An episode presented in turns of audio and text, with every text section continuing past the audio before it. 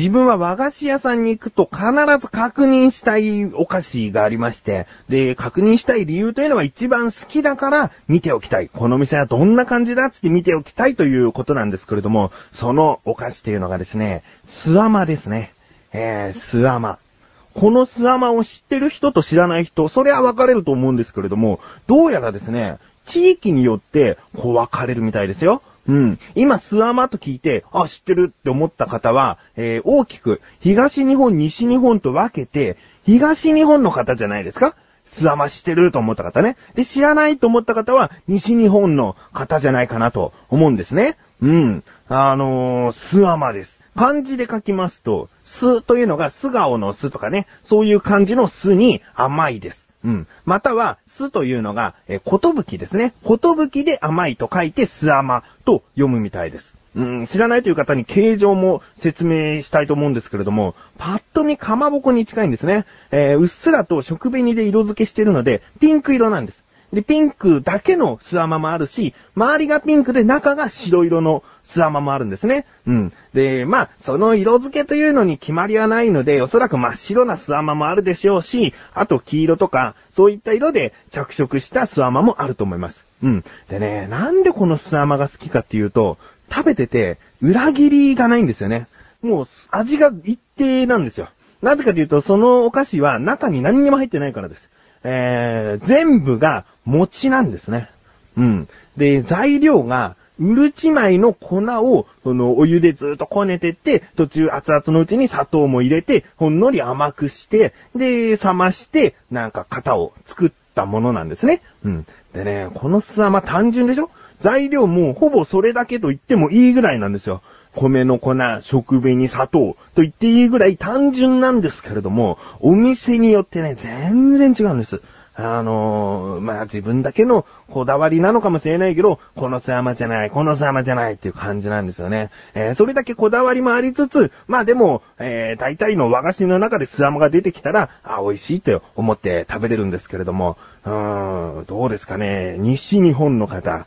知ってましたかね。えー、よく酢うどんなんて聞くとね、えー、そのままのうどんなんだけども、お酢の入ったうどんって思う方がいるように、酢甘もなんか甘酸っぱいお菓子なのって思っちゃいますよね。うん、だけどね、そういうお菓子があるんです。大体漢字で書くとなんて言いましたけど、大体ひらがなですね。お店で並ぶ時も大体ひらがなで、酢甘と書いてあるんですよ。うん。で、自分はね、あんことか、なんかそういう練った、その、クリアンとかね、まあそういうものが入ってるのは嫌いではないんですけれども、なんかね、和菓子を食べようっていう時に、それだけを食べてるのが、とても贅沢な気がして。例えば、大福餅ありますよね。大福餅の中はもちろんあんこ入ってるんですけれども、このね、大福の餅の部分だけ食べたいって小さい頃ずっとなんかあったんだよね。で、その小さい頃、その小学校低学年ぐらいの時にスアマに出会って、もうその頃から、もう、和菓子屋さんに行くと、スアマをお願いして、えー、買ってもらうっていう感じでしたね。えー、その贅沢感っていうのが今でも続いていて、スアマが一番好きです。なんでね、こんなスアマの話いきなりしたかっていうと、最近食べたからなんですけれども、このスアマを話しているうちに、とあることに気づいたというか、とあるお話をしたいなと思いますので、続きは、えー、タイトルコール後にお話ししたいなと思います。ということで、スアマが本当に大好きな自分がお送りします。菊師匠のなだらか向上心。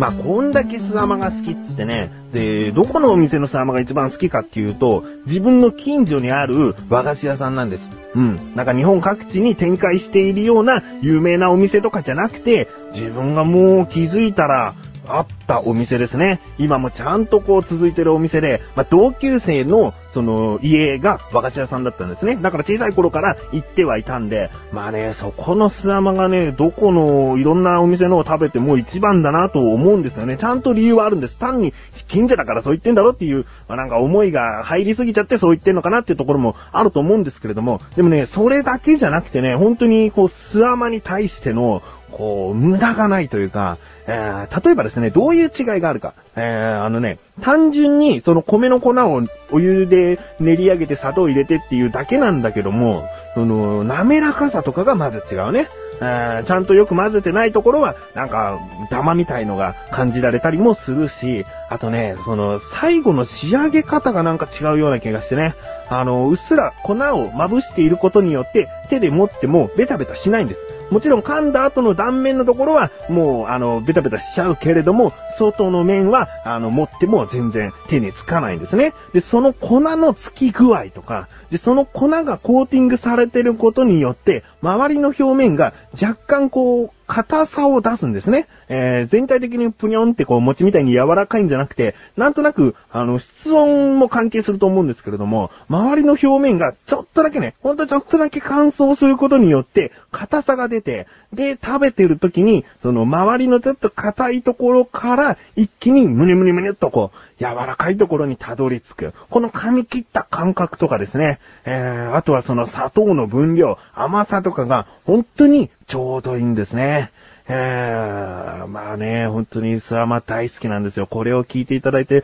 分かってもらえたかなと思うんですけれども、で、よくね、スーパーとかにもスワマ売ってるんですよ。みたらし団子とか、あんこのついた、あの、団子とか売ってる横に、スワマってね、たまに売ってたりするんです。でもね、もう見るからにツヤツヤで、ツヤツヤってことはイコール粉をまぶしてないから、手で持った時にベトベトするっていうのがもうわかるんですよね。えー、だからなかなか、このスワマは食べたくないなとか思っちゃうんですよ。ねまあ、本当に好きなんですよ。でね、今もこの和菓子屋さんが続いている。自分が気づいた時にはもうできていたということはおそらくもう30年前ぐらいからずっとやってるんじゃないかなと思うんですよ。もっともっと昔からやってるかもしれないんですけれども、潰れることがないんです。でもね、潰れることがないとそりゃ美味しければ潰れることないんじゃないのって思うかもしれませんが、うちの近所は、えー、小さな商店街があったんですね。で、その商店街のちょっと小道行ったところにその和菓子屋さんはあるんですけれども、その商店街っていうのはほぼ全滅しちゃったんです。でね、あの、スワマの話はここで一旦置いといて、商店街の話を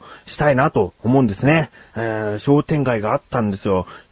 ざっくりとですね、八百屋さんだったり、お肉屋さんだったり、ケーキ屋さんだったり、えー、金物屋さんだったりね、えー、ちょっとした買い物だったらその商店街行けば全部手に入るよという感じだったんですけれども、今やもう、えー、何年前ぐらいですかね、10年以上前に全滅してしまいまして、潰れたところは家が建ってしまったりとかですね、あと他の商店街としてできたようなお店ではなく、なんか事務所として構えるために、えー、店舗となっているとかね、なんかそういう風になっちゃったんです。うん。だね、この商店街にはもうほんと一つ一つのお店に思い出があると言っても過言ではないぐらい小さい頃よく買い物に行ったりですね、えー、通学路で通る道でもあったんで、そりゃもう思い出が詰まってるんですよ。うん。でね、自分が特に印象に残っているようなお話をしたいなと思うんですけれども、一つはですね、まあ、八百屋さんなんかの前にですね、大きな入れ物があって、そこに白菜とかが漬けてあって、で、この白菜の漬物ちょうだいって言うと、そのビニール袋をまず手にかぶせてですね、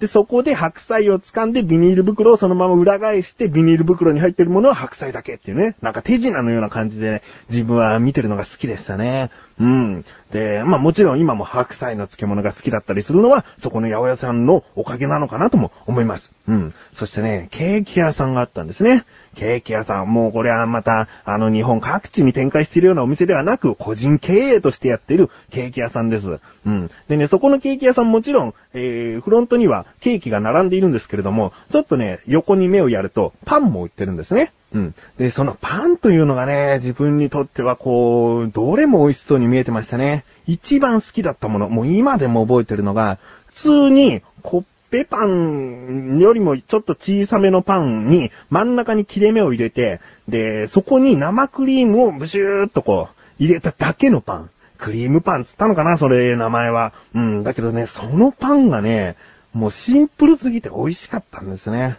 あこの記憶っていうのは全部小学校の時の話ですけれども、これだけ覚えてるってことは相当印象深かったんだと思うんですよ。あそんなパンもありましたね。えー、他にですね、お肉屋さん。このね、お肉屋さんもちろん、お肉いろんな種類あったんだと思うんですけれども、そこの記憶はそんなにないんですよね。お肉屋さんでよくある、ちょっと端っこの方でやってる、コロッケと焼き豚のコーナーね。あれがね、もう本当に好きで、で、コーンコロッケとか、焼きそばコロッケとか、ちょっとね、変わり種のコロッケがあったんですよ。で、今でもコーンコロッケの形とか焼きそばコロッケの形とか覚えてるぐらい好きでしてね、あのー、その中でも一番好きだったのは焼きそばコロッケだったんですよ。もう今どこにも見かけないですね。焼きそばが単純に衣をまとったコロッケなんですけれども、どうですかねコロッケって言うと大体じゃがいも混ぜちゃいますでしょ、えー、そういうものが一切なく、いや、単純に焼きそばをコロッケにしちゃってるんですよ。でね、このお肉屋さんもう一つ大きな、その自分の中で印象深い思い出があるのが、あの、とある日、帰り道、これはね、小学校4年生ぐらいの時だったんですけれども、とある日の帰り道、その商店街を通るんだったんですね。えー、その時に、自分はいつもよりなぜか、まあ、お年玉もらった後だったのか何なのかちょっと忘れてしまったんですけれども、500円ぐらいを持ってたんですよ。小学校4年生で500円を持って歩いてるってことは自分の中で、あの、めったにないことだったんで、で、そのお肉屋さんを通った時に自分がしたこと、あのね、焼き豚をブロックで買うっていうね。で、そのブロックをかぶりつきたかったんですよ。あの、よくね、漫画とかアニメとかで出てくる、そのなんか骨付き肉が食べたいっていう、そういう思いと同じです。もう焼き豚を、もう、いつもは薄く切ったりだとか、細かく切ってチャーハンに混ぜたりとか、そういう風にして食べてる焼き豚丸かじりしたらどうなんだろう、どんだけ幸せなんだろうっていうね。そういうなんか思いが出てきて、で、500円玉持って買ったんですね。で、その帰り道、家に帰った時に誰かいたら、なんでそんなもの買ってんのってなっちゃうんで、もうその家に帰るまでに全部食べちゃわないと、その証拠が残っちゃうと思ってね。で、帰り道、その焼き豚を頬張るわけですよ。まず一口目、うまいと。もう、こんな幸せなことはないんじゃないかという、口の中いっぱいに焼き豚が広がるってなんだっていうね。で、二口目、三口目と食べてるうちに、もうたまらないわけですよ。だけど大きなブロックの焼き豚ですから、まだまだなくならないと。で、家までちょうど半分ぐらい来たところで、あの、焼き豚どうやって食べてたかっていうと、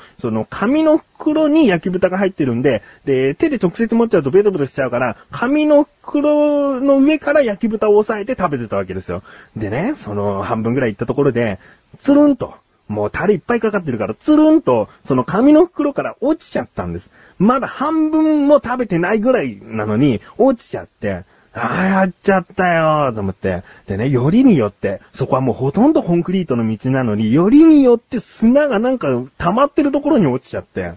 あと。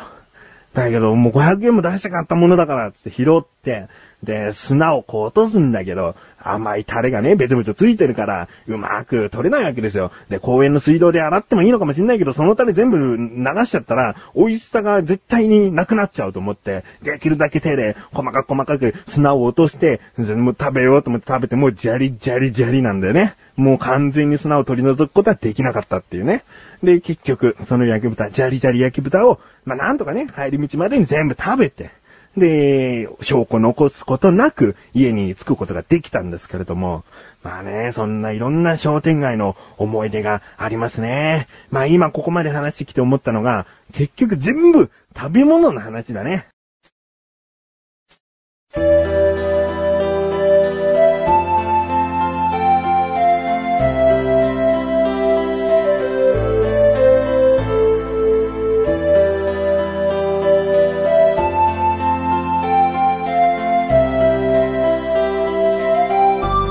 ングでーす。いや、気づいたらですね、時間がすごく押していて、さすが食べ物の話といった感じです。あの、自力80%というコーナー、今回お休みしたいなと思います。メールをいただいているんですけれども、え次回から必ず、えー、コーナーの方をやっていきたいと思いますので、うん、そして今回ね、あの、本当に口の中の水分が半端じゃないんですよね。喋りづらくてしょうがない。えー、回となってしまいました。どうやらよだれです。えー、今まで出てきた食べ物を口に頬張ると脳がすごく信号を出しているようです。あだけどね、今食べれるものというのは、えー、す甘しかないんだよね。あの、売っているものはっていうね。売っているものはす甘しかないんでね。えー、もうその和菓子屋さんはずっとずっと、この先もずっとずっと続けていってほしいなと思います。えー、願いです。ということで、なだらか小女子は毎週水曜日更新です。それではまた次回、お相手は菊池勝利したメガネと周りでもあるよ。お疲れ様です。